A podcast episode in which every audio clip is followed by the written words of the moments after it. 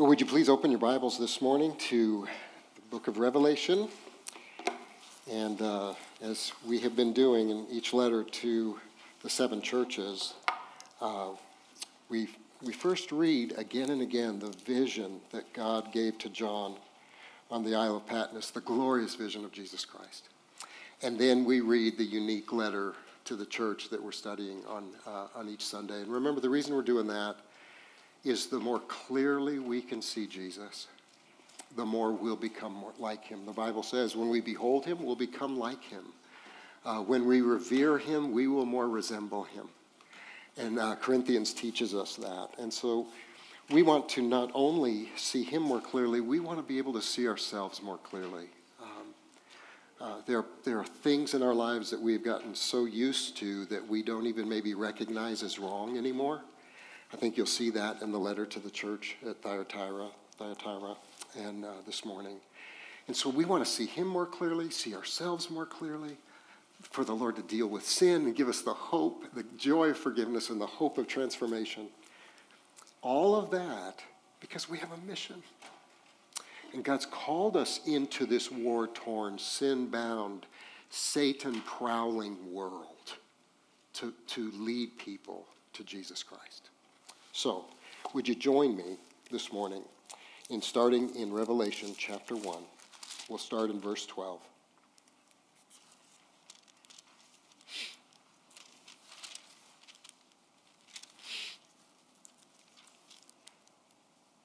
Then I turned to see the voice that was speaking to me.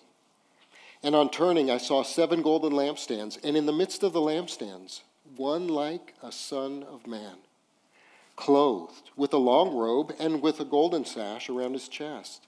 The hairs of his head were white, like white wool, like snow. His eyes were like a flame of fire. His feet were like burnished bronze refined in a furnace, and his voice was like the roar of many waters. In his right hand he held seven stars, and from his mouth came a sharp two edged sword and his face was like the sun shining in full strength. And when I saw him, I fell at his feet as though dead. But he laid his right hand on me, saying, Fear not, I am the first and the last and the living one. I died, and behold, I am alive forevermore, and I have the keys of death and Hades. Write therefore the things that you have seen, those that are, and those that are about to take place after this. As for the mystery of the seven stars that you saw in my right hand, and the seven golden lampstands, the seven stars are the angels of the seven churches, and the seven lampstands are the seven churches. And now, would you go to chapter 2, beginning in verse 18? And to the angel of the church in Thyatira, write the words of the Son of God, who has eyes like a flame of fire, and whose feet are like burnished bronze. I know your works, your love and faith and service and patient endurance, and that your latter works exceed the first.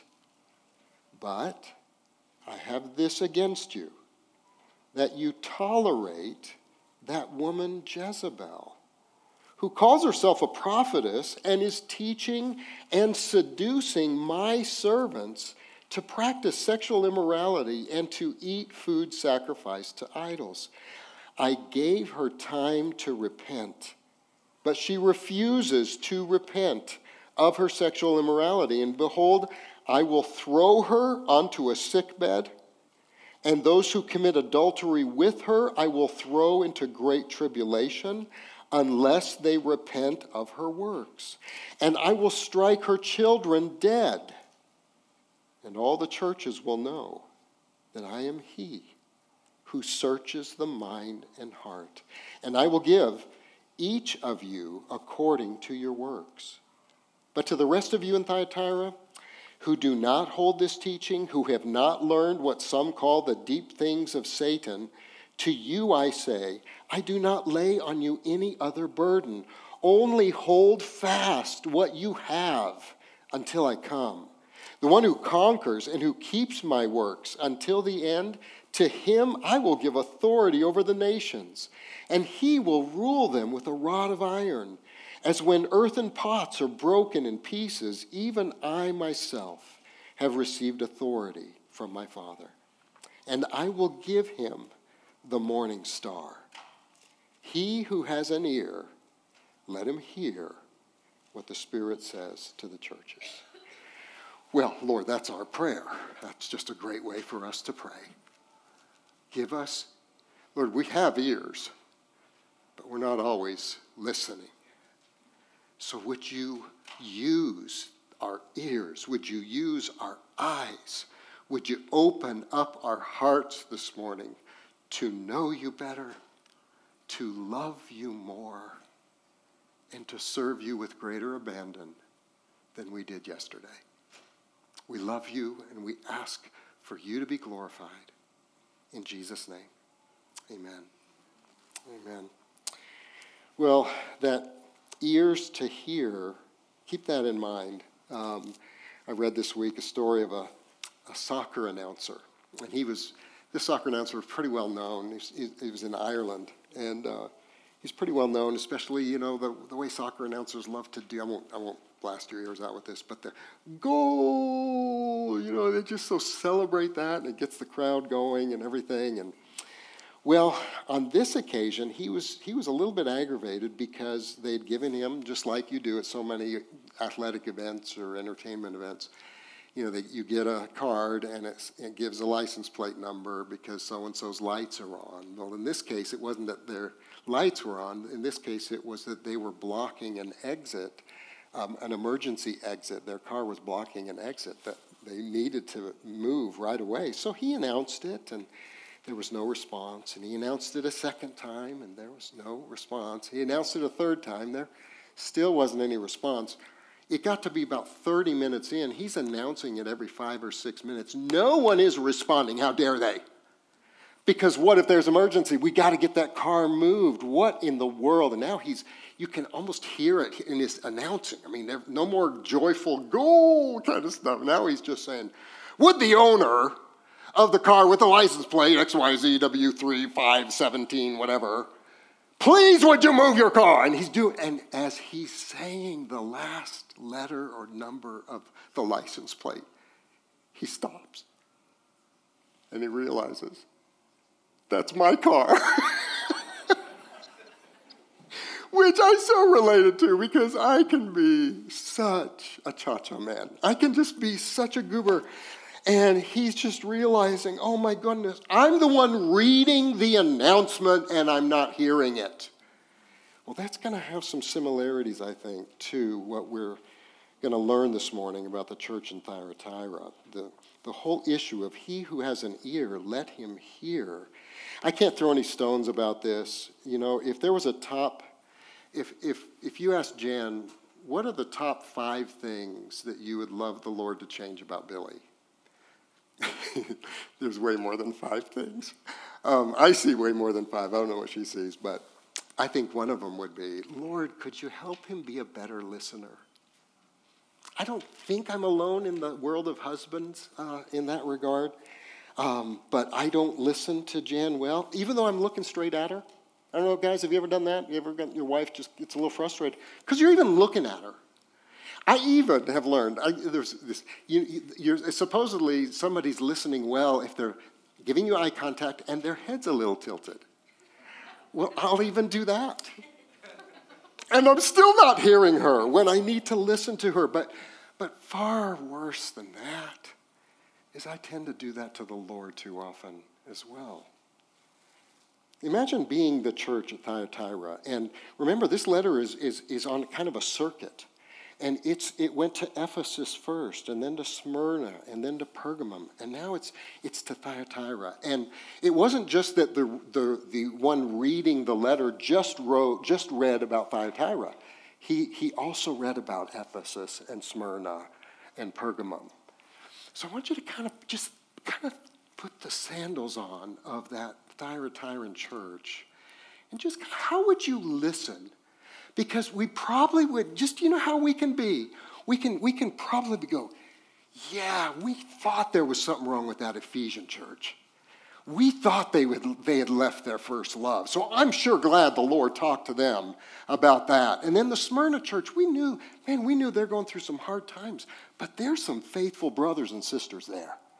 Even when God said things are going to get worse, they didn't, they didn't blink an eye. They just said, We're going to keep trusting. We're going to keep living on mission for the Lord. And then with Pergamum, oh my goodness, you know, they're, they're, they they stayed true to the mission of the gospel. And even when they lost uh, one of their, their members were, was martyred, they stayed true to that. But they began to embrace false teaching and the reason that's so bad, guys, there's multiple reasons why that's so bad, but we behave based on what we believe. And if what you're hearing taught is not biblical and it's not from God, it's going to have an effect on the way you behave. And so, so that's the warning to the church at Pergamum. Well, the church at Thyatira is somewhat of a mirror image of Pergamum. The difference between the two is that the church at Thyatira, it looks like, is being given a final warning.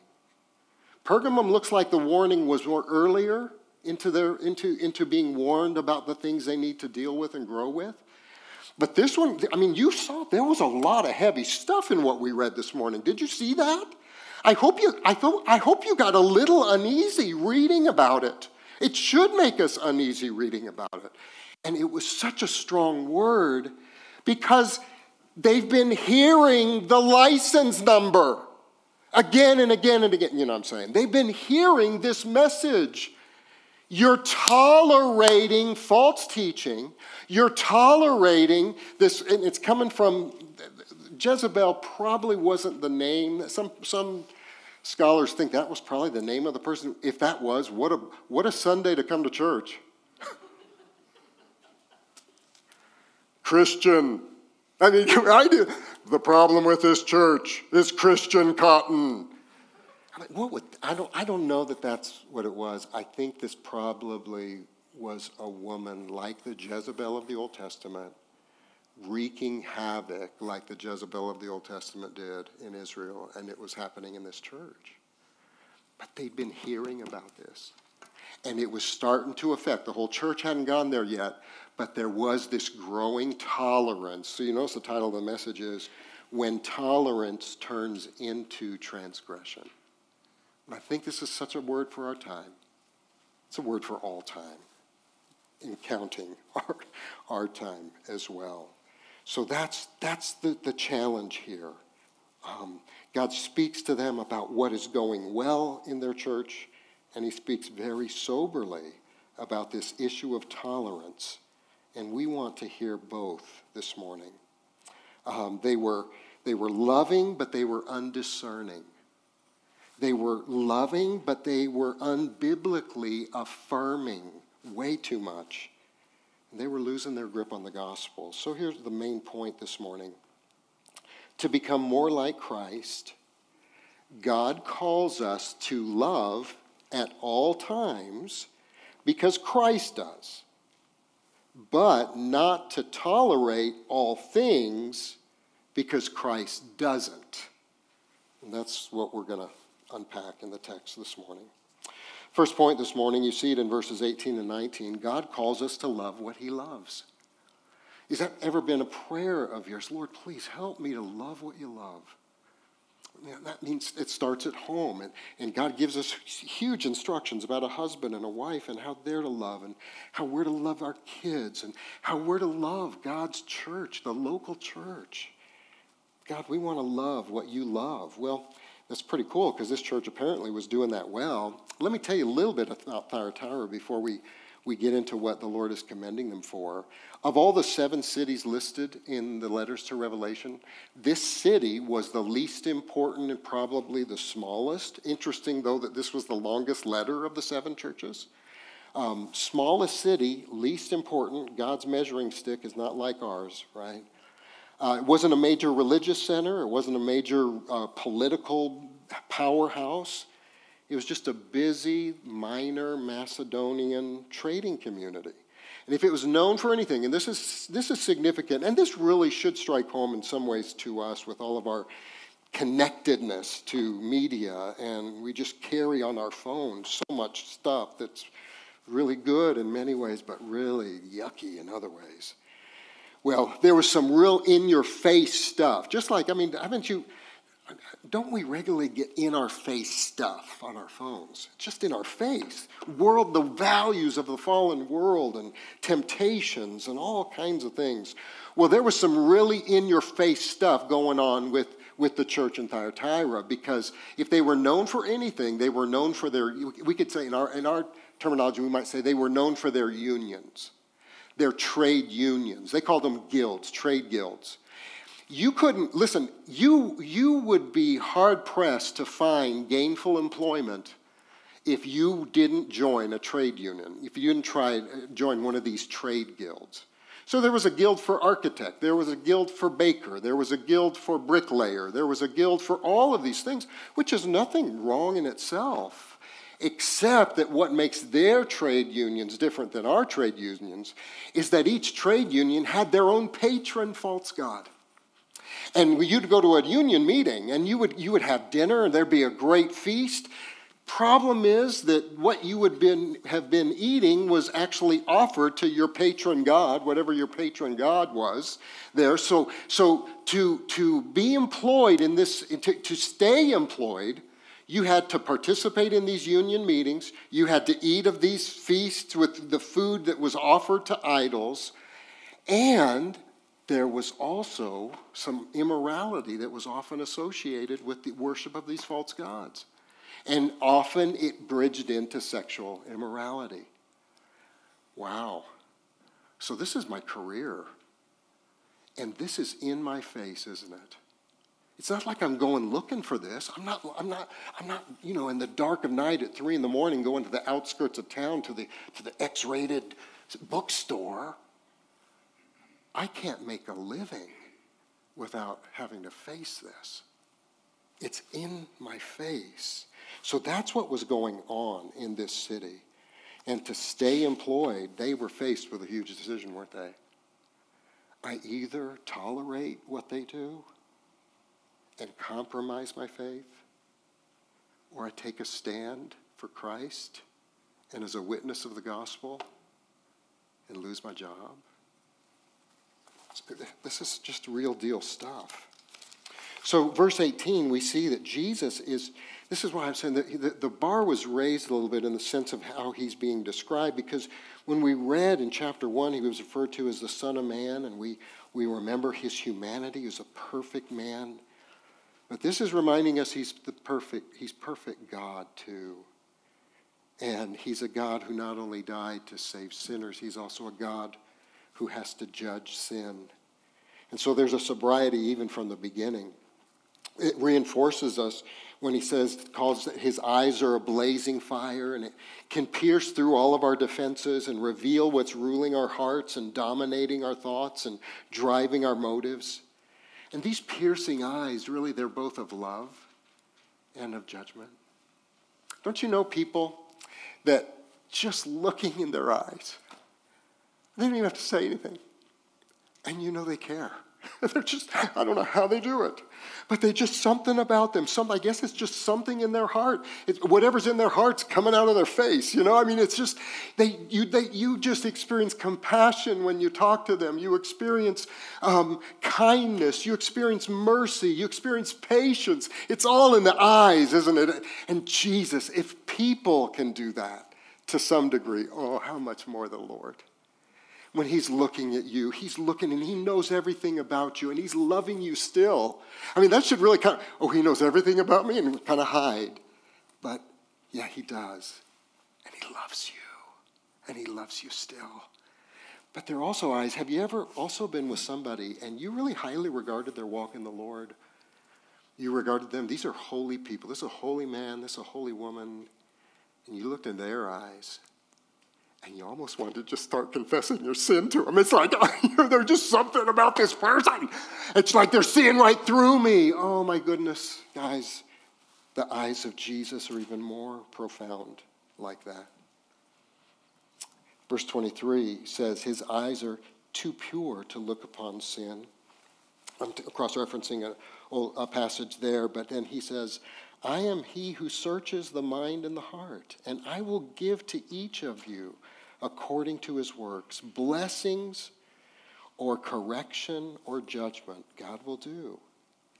I would just ask you so, what is the Lord seeing when he's looking into your heart today? What is the Lord seeing? What is the Lord seeing? To reinforce his authority to judge, he reminds us that his feet are like burnished bronze. They're too holy to walk among wickedness. And he will tread down in judgment the unrepentant of heart. It's a sober reminder. It's why we need to be so passionate about giving the gospel everywhere we go. Verse 19, this is, this is the great thing. So, what, is, what does Jesus see in this church? Here's what he sees. This is awesome. They were strong God lovers. They were strong neighbor lovers. Their love was birthed out of their faith. Please, please, don't lose that attachment in the New Testament. Faith worketh through love. To throw a little King James in there. it just, it just boggle sometimes of how, you know, the stages of your life when you, mar- when you memorize something, and it was the King James Version and the ESV and all that. But faith works through love. How do I know that you're a believer? There should, how do you know that we have saving faith? Because there should somewhere be Christ like love in us, right? And so, their, so their, their, their love is birthed out of their faith. Their works of service are motivated from their love as well as their endurance. You saw all the things he highlighted there. And why? Well, of course, 1 Corinthians 13 says, because love endures all things. Oh, God, help us with that. Please help us with that. Well, God commended them because they were the kind of church that made you immediately feel at home. I, I, was, I saw so much of you all in, in this part of this story. Uh, this is the kind of church that, that welcomed you and that, that, that almost seemed to rush to you on your first visit with them. They asked you to lunch after the service or to coffee during the week. They didn't hesitate to invite you to one of the small groups. It wouldn't be surprising that they had a mercy ministry and they were doing a soup kitchen in, in terms of loving the neighbor that, that hadn't been maybe saved yet or just the believer who was down on their luck or out of a job. Uh, they were likely the, the, the church that had a pro life outreach because they loved the sanctity of human life. They loved the lost. They were evangelistic and all this love. Oh, all this love pleased the Lord. And Jesus joyfully commends them because they're actually loving God and neighbor more. Did this, did this jump out at you? It says they were loving him more than they did at the first. And that's where I want to really draw you in. Do you? This really got me. And I had to say, well, by God's grace, there's some areas of my life, yes. I, I would say that I love the Lord and I love neighbor more. But there's too many ways that I would say I don't love the Lord as much today. I don't love my neighbor as much today. I don't love the church as much today. I think we could go home, could, we could go home with it, couldn't we? My love for my wife, I, I'm not nurturing and cherishing her as much as I did the other a wife. I, am not loving and respecting my husband the way I used to. So I want us to just take a minute and pray. Um, I think if the Lord, if the Lord were looking at our church, I think, I think there'd be reasons that He would say for us as a corporate body, I think he'd be commending us because, listen, y'all, there are historic things happening in the life of our church. There are more people volunteering in ministry right now. I think, I don't think I'm being, exa- uh, uh, uh, being uh, using exaggeration here. With, with children's ministry on Sunday mornings, third through fifth grade ministry, the youth ministry, discipleship group ministry, neighborhood outreach, with greeters ministry, with audiovisual ministry. Do you notice how half of our audiovisual workers are, are, are youth? Do you notice that? How exciting that is? Our worship team ministry. I mean, our working with our Asian partner in terms of reaching unreached people groups and planting churches amongst unreached people groups. I could go on and on. I think the Lord would say, This is great. Because Sovereign Grace Church, in many ways, your loving service of the Lord and of neighbor is grown more, at least I've been here almost 29 years. I think, I think we could say there's more now, I think, than then later, than in the earlier time. But personally, how would you answer that? And that's where I just want to take 45 seconds, a minute, and just invite you to pray. Talk to the Lord about this. First, I think we ought to thank Him for the ways that our love for God and neighbor have grown.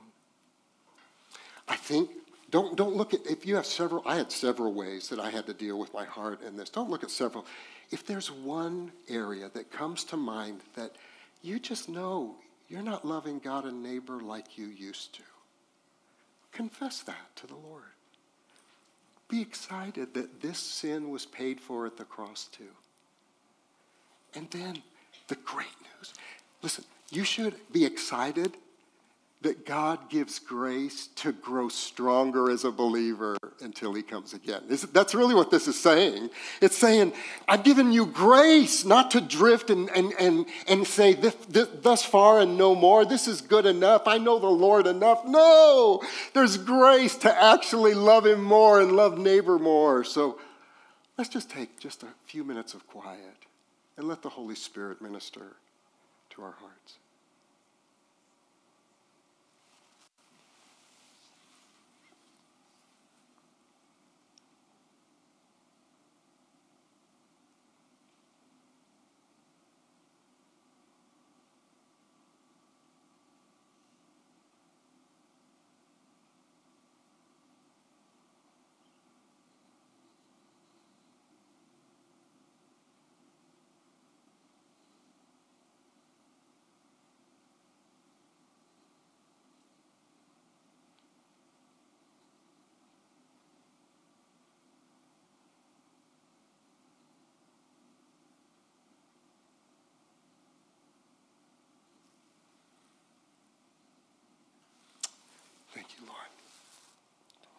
I know that's different.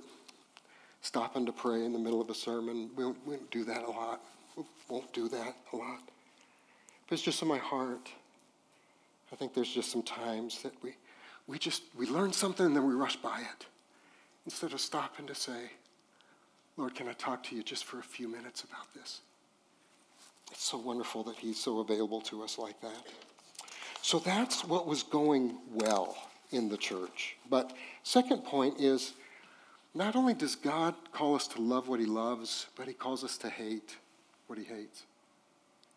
You I think hate, I think God hates, well, we saw it in the that he hated the deeds of the Nicolaitans. Do you remember last week? He hated the deeds of the Nicolaitans. God hates what, what blinds people from his glory and grace. God hates that. He hates the devil. He hates the lies. He hates all of those things. And he, he wants us to love what he loves, but to hate what he hates. And you see this right away, don't you, in verse 20?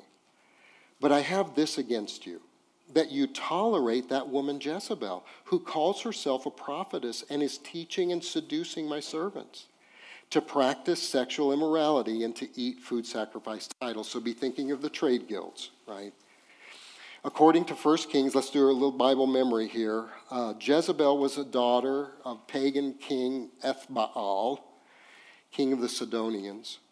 She marries Ahab, king of Israel, and the, really the major goal in their marriage was to influence Ahab and Israel to combine the worship of God with the worship of Baal which is just the same things that are happening today, though they wouldn't, we wouldn't call them Baal, but it's become this acceptable form of Christianity to have a confessional belief that Jesus died on the cross for my sins, but functionally I trust in everything and anything else but Jesus for my living, for my happiness, for my entertainment, for my meaning, my purpose. And so you see this, this dualism, this, yeah, I believe in Jesus, but man, the way I live doesn't always show that I believe in Jesus. That's what was going on with Jezebel and Ahab, and largely because of her influence. Um, it says this about, about Ahab.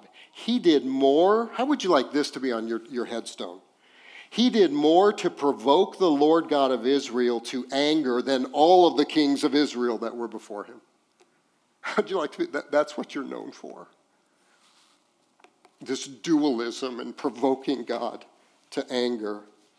Jezebel, if you'll remember, she was responsible for the killing of Naboth and the confiscation, the, the really the theft of his vineyard uh, for her husband. She sought the death of all the prophets of Israel. She even came close to killing Elijah, if you remember that story. Her death came as a result of being thrown from a window where she was trampled by horses.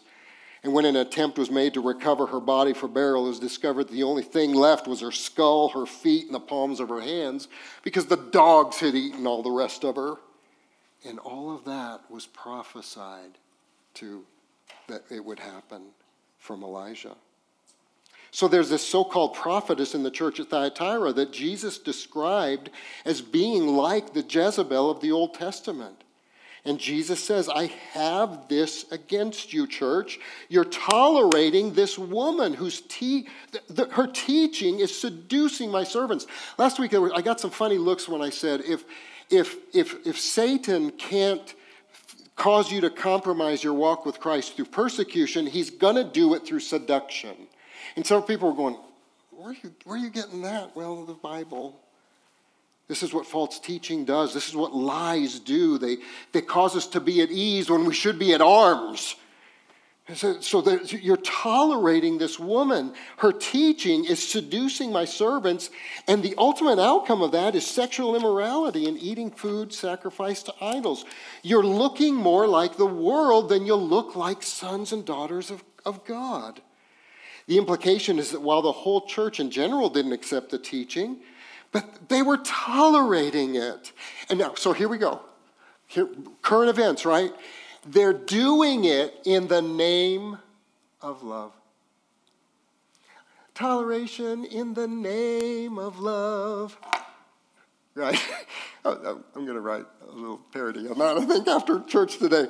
That they were, they were doing this in the name of love because we're the loving church, right? And they were loving God in many wonderful ways. God commended them for that. And most likely, they're tolerating Jezebel and this false teaching in the name of tolerance, in the name of love.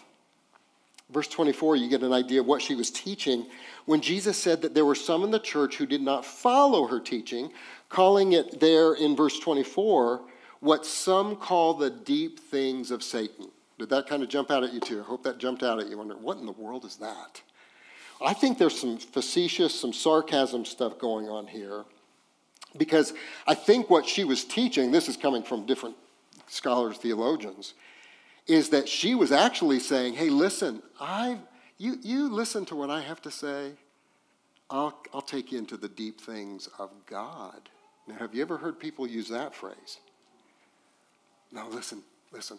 Yeah, the gospel's great, but let me show you the deep things of God.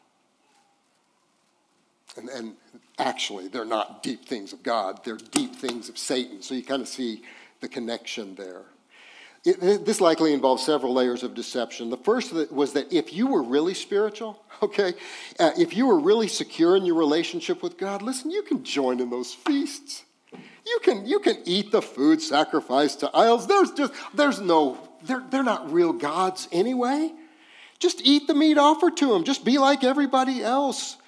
Engage in the celebration of the feast, even if it means sexual immorality. Everybody else is doing it. It's because you're so secure and you're so mature in your faith.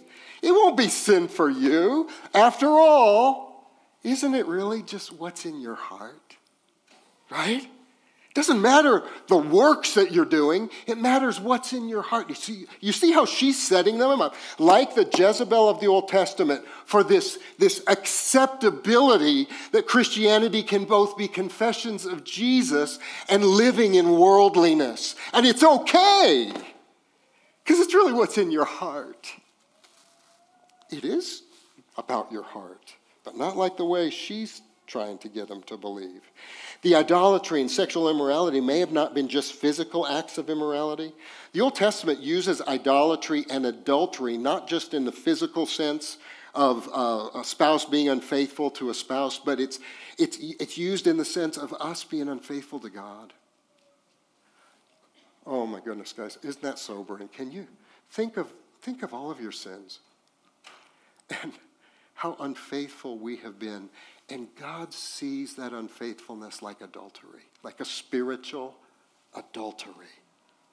And, and so that's, there's. it may not have just been that they're all going rampant in physical sexual immorality. This may be uh, related to the issue with the trade guilds and how tempting it is to love money more than to love the Lord. And committing spiritual adultery against Him, unfaithfulness against Him, in order to get what I really want. And that's money and, and, and acceptability in the eyes of people and, and being liked and maintaining an income. God knows you love Him. He knows you need to earn a living. So it's okay if you, if you need to be in these trade guilds. God knows. God knows. It's okay. The text indicates that God was giving Jezebel and those following her teaching time to repent. That's, I mean, amazing grace, isn't it? It's amazing.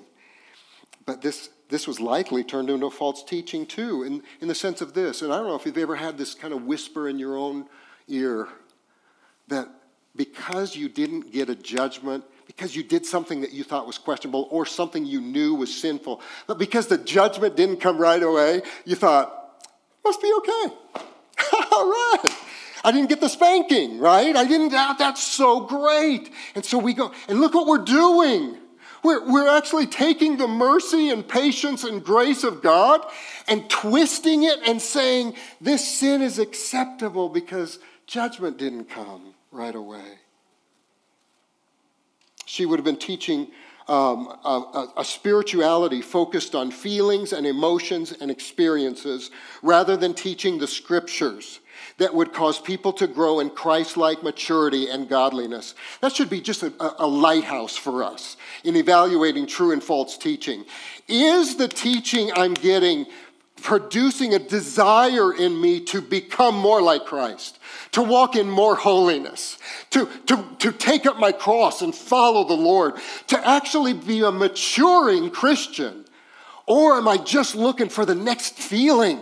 The next experience. That's what I'm, I'm really concerned about next generation type ministries because I, the world is trying to get them to follow experience after experience after experience. You need entertainment, you need happiness. And the church is going, well, gosh, how do we keep the kids in church? I guess we've got to we've got to do things that entertain them too and, and give them experience after experience after experience. We're actually setting up the next generation to follow after the world. Christian teaching changes us. Christian teaching matures us. Thanks be to God. I don't want to stay the same, do you? And entertaining each other is not going to cut it. So that's, that's there's an abuse of the gifts of the Holy Spirit, and I want to touch on that in just a second, but especially, particularly prophecy, and it's ascribing divine authority to her words as though they were equal to or greater than Scripture as though somehow she's like an Old Testament prophet. So there's an, a, real abuse of the gifts of the Spirit. She would have likely taught that these deep things of God. Oh man, I've heard, this is I've had I can't I don't have time to give you the illustrations, but people saying to church members, listen, we're offering this Bible study, and you won't hear teaching like this in your church. It's the deep things of God. This can't be found in local churches. Pastors just don't get it. you know, pastors don't get it. Uh, it. It can only come from special prophets like us, like her. If you want to know how serious this was in the eyes of God, look at the judgment that would come if she and her followers did not repent. Throw her on a sick bed, throw all of them into great tribulation, striking her children dead, so that all the churches will know that I am he who searches and knows the mind and heart, and give according to, to your works.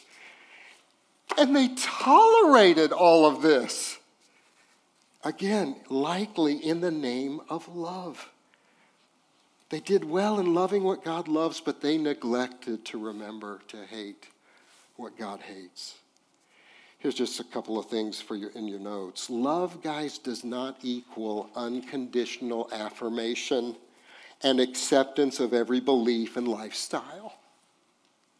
Particularly when those beliefs and lifestyles contradict what God has called us to believe and how God has called us to live.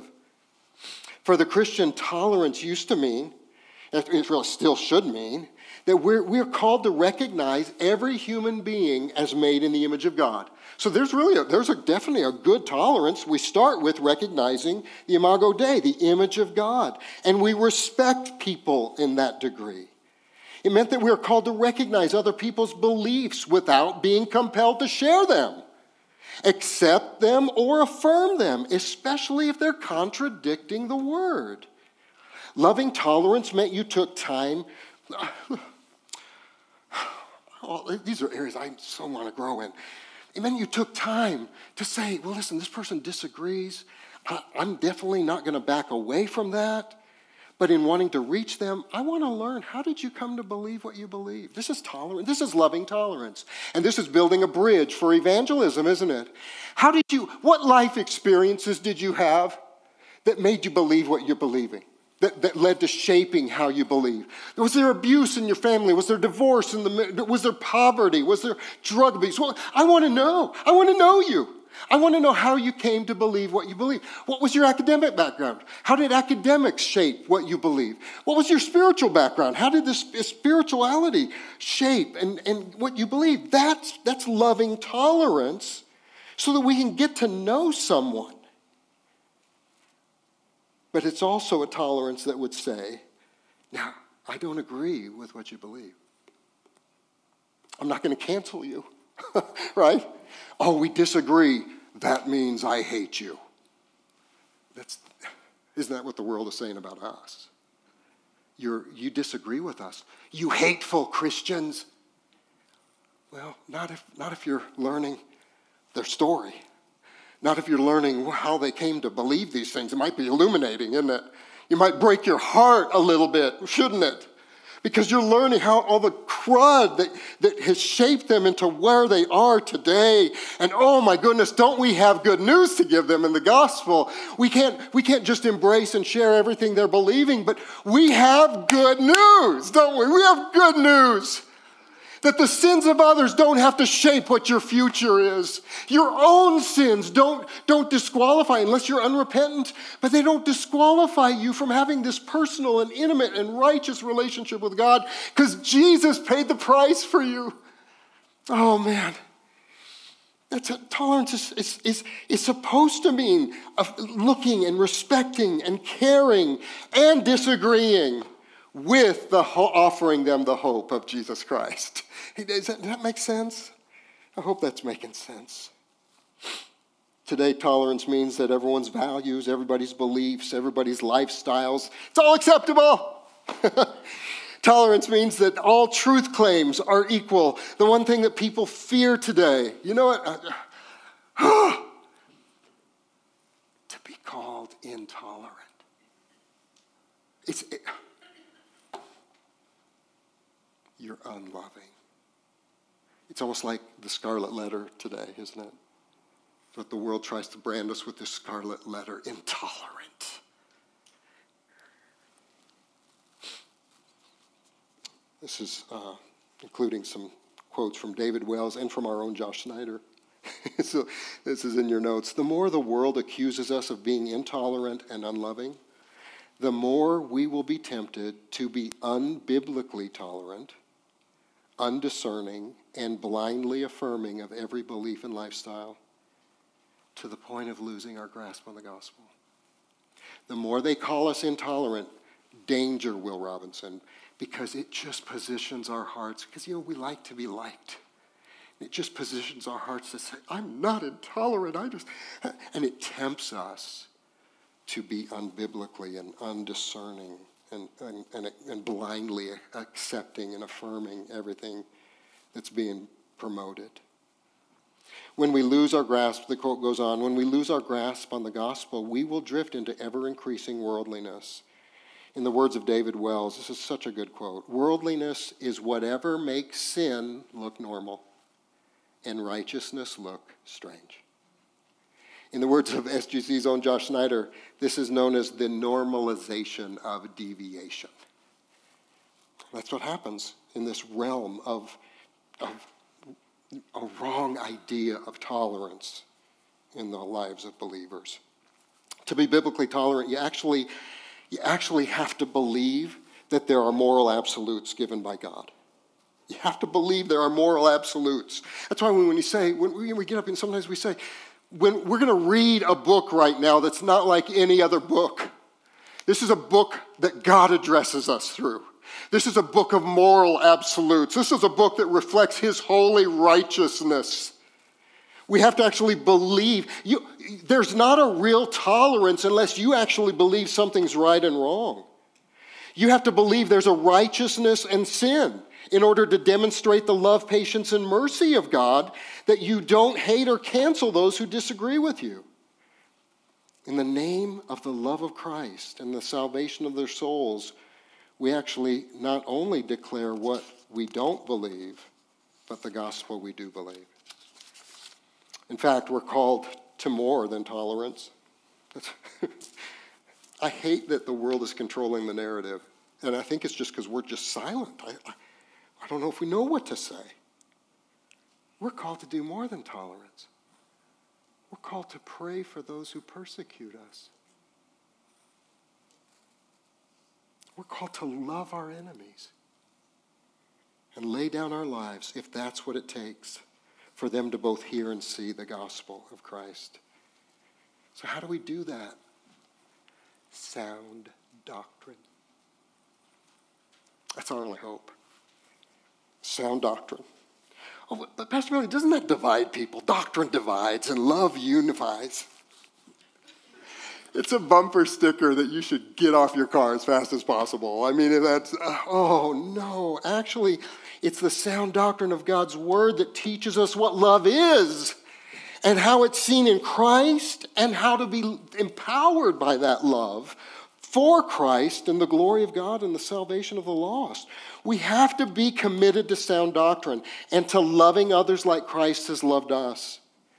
We need both the sound doctrine of God's word and the love of Christ to empower us to hold fast. You saw that in the text. Hold fast to Christ and his mission until the end. J. Gresham Machen. This is there's just some great thinkers about this, this topic. Read along with me. It says, Indifferentism about doctrine makes no heroes of the faith. People are not going to die for undefined and ever changing truths. Wow, so good. This is the little bridge.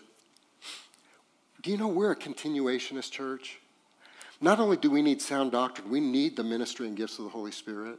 And I think it would really be easy to take this text and to go, see, I knew all that prophecy stuff was yucky.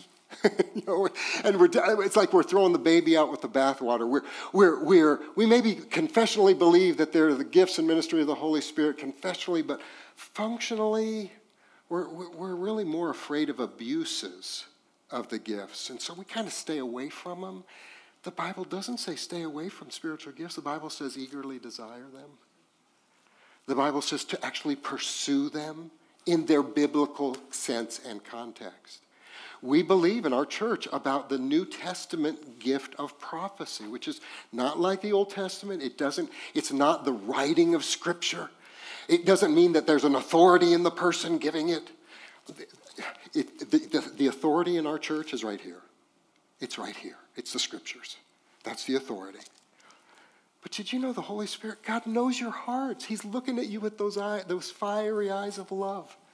He knows what you're worried about. He knows, he knows you're so frustrated about the same sin that you're so slow to really get rid of and change and mortify. And, and it's amazing. He knows when you're, when you're worried about your kids. He, know, oh, he knows the vomit you cleaned up at 3 in the morning. He knows everything. And the ministry of the Holy Spirit, it's so wonderful. Haven't you had this, this happen to you? That someone comes up to you and says, You know, I, I just, I read this passage of Scripture, and I just, you were on my heart. I couldn't get you off my heart. And, and here it is. I don't know if it's going to mean anything to you or not. And, and if, if it doesn't, listen, that's okay. It's just, just count it, just I love you. And I was hoping that maybe this might encourage you. And you're going, I haven't told anyone about what I was going through. And this speaks exactly to where I am. And this is such a reminder that Jesus loves me. This I know. We believe in that expression of the New Testament gift of prophecy. We would ask in eagerly desiring it and, and, and pursuing it that, that you would take your personal devotions and don't make them just personal. Would you pray for our church family with your devotions? And there may be something that just, a, just the love of God wells up in your heart about a passage of Scripture or something you're praying about that was Scripture informed. And you're just feeling, I think this, you'll see it, you see it in the notes there. 1 Corinthians 14 3 says, The one who prophesies speaks to people for their edification, encouragement, and comfort. And that, that's just something in your heart. There's just something, I, I think this is going to either strengthen somebody's faith, I think this may be comforting to someone. I think this would be encouraging. And you know what? Here's what you do with that call Hugh, call Alan, call me. And let's talk about it. It may be something that you're to share on a Sunday morning. You know, I hope you do that for your family. Husbands, I hope when you're reading your Bible, you're not just going, Oh, God, I need a word from you. I just need a word from you. I hope you're going, Dear God, please speak to me, but also show me is something that I'm reading today, could it encourage my precious wife? Because this is one of the ways I want, to, I want my latter love for her to be better than the former. I want to nurture her and cherish her more in the remaining years of my marriage than the former. So, is there something here, God? Is there something here? Is there something here for our church? It might be during the singing that there's, there's, there's a truth statement. We've declared some powerful truth about God. I wish I would have written it down today. Alan, there was one of the songs, this, I, and I, now you know what Jan goes through. If only Billy would listen. You know, I didn't write it down. But you could, you know what you do? Come up on a Sunday morning. I'm sitting right up here. You know where I'm sitting. Find Alan, find Hugh, and say, I think I have something that might be an encouragement to the church. Okay, great. We're a team. Tell me. And, and most likely, we're going to say, share it. So let's, let's don't take the abuse of the, the gift of prophecy and, and because we're afraid of abuses, to not sit before the Lord and experience his love in the uses of spiritual gifts. Does that make sense? I, that wasn't, I took, uh, I wrestled, but I think we've just got to be sharing this. I, I, you guys are sensitive to the Lord, you're, you're truth lovers. How would the Lord want to use that in terms of the Holy Spirit and his ministry among us when we gather? So I think for, the, for this, how can we be praying? Well, you know, there typically would be two kinds of people. One person says, Well, I'm the loving person. right? Come on, let me give you a hug, right? Or I tell it like it is, dude. Person. You know, where there's the loving person or the truth person, right? Well, you know what? The person who just is, I'm the loving hugger person, unbelievers can be that. Just to tell it like it is, truth person, that's all you're cared about? That's your ministry. unbelievers can do that. You know who God's people are? God's people are truth lovers, lover, truthers. Lover. Ooh, we'll have to work on that. Isn't that so? Where does where would the Lord want you to grow in that? So we need that. This is all how we don't tolerate sin and false teaching and immorality and all of those things. And you know how we, we guard against it is because we need sound doctrine, we need truth tellers, and we need Christ like lovers I just want to, I'll just, I'm not going to pause a long time here, but I just want to ask the Lord to help us with this. Dear Lord, would you help us with that? That to me sounds like maturing love. That to me sounds like a maturing Christian who would be growing in the ability for loving patience and kindness and forgiveness and grace and mercy, as well as sharing the truth of Scripture, whether it's in a word of encouragement or a word of correction. I pray that you'd help us as elders to be more that way. Lord, you know me. I, I would tend to probably gravitate toward being the hugger. And uh, there's times that I've backed away from, from expressing that love through a corrective word of truth from Scripture. Would you help us as elders to pastor the church better in those realms? Would you help us as a church family to grow in those ways? We ask that in Jesus' name. Last point is, is beautiful and it's quick. God calls us to hold fast to Christ, who is our greatest gift. And he gives two promises there. I love these promises because when it says to him who overcomes, it, it's not a threat. It's not like, oh, I hope I'm among that number. I hope I'm among. I'm sorry, guys. I'm sorry. There's way too many goofy songs coming to my mind. I hope I make it. I hope I'm a conqueror. I don't know if I'm a conqueror.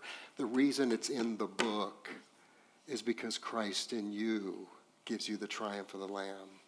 And we're going to be hearing more about that in the rest of the series. Um, it's not a threat, it's, it's for you to hope in that God gives me grace to triumph. I don't have to stay the way I am. And here's what he promises listen, living the life that I've just tried to teach you on probably will be costly. I mean, you think about our brothers and sisters back in Thyatira in those, in those days. Probably pretty costly teaching, wasn't it? I may have to clean toilets to provide for my family because I can't be an engineer. Because I will not bow down to idols. I'm not going to bow my soul down to an idol. And I'm going to trust the Lord to provide for my family's needs. And I'm going to shine the light of the gospel in the midst of it. So it's going to be costly. And, and that's why, oh man, there's just so much to say and never enough time. Um, when it talks about sharing in, the, in being kind of ruling and reigning with Christ over the nations, I think we as kind of Americans who haven't had too much trouble, I think we look at those kind of things and we go, freak me out. This sounds. I'm pottery breaking and stomping on things. And what is that? You know, I think when you're the person who's been willing to lay your life down for Christ and you've experienced persecution and rejection and marginalization and you've lost jobs because of your faith in Christ and you, I mean, just you've lost family members because of your faith in Christ, isn't it good to know that you're not always going to be on the end of being persecuted? There's a reward and, and you're going to share in Christ in his rule over all things. And the last, the morning star, was actually taken out of Numbers, and it was a foreshadowing, it was a, a prophecy about the coming of Jesus. And the reason we know it is Revelation 22 Jesus himself calls himself the bright and morning star. So, you know what? You may lose a lot in this world. You're not going to hear prosperity gospel here. Following Jesus, you may lose a lot but you're going to gain more because God's going to give you the gift of Himself, and that will far exceed anything that you've lost in serving Him. Can we stand?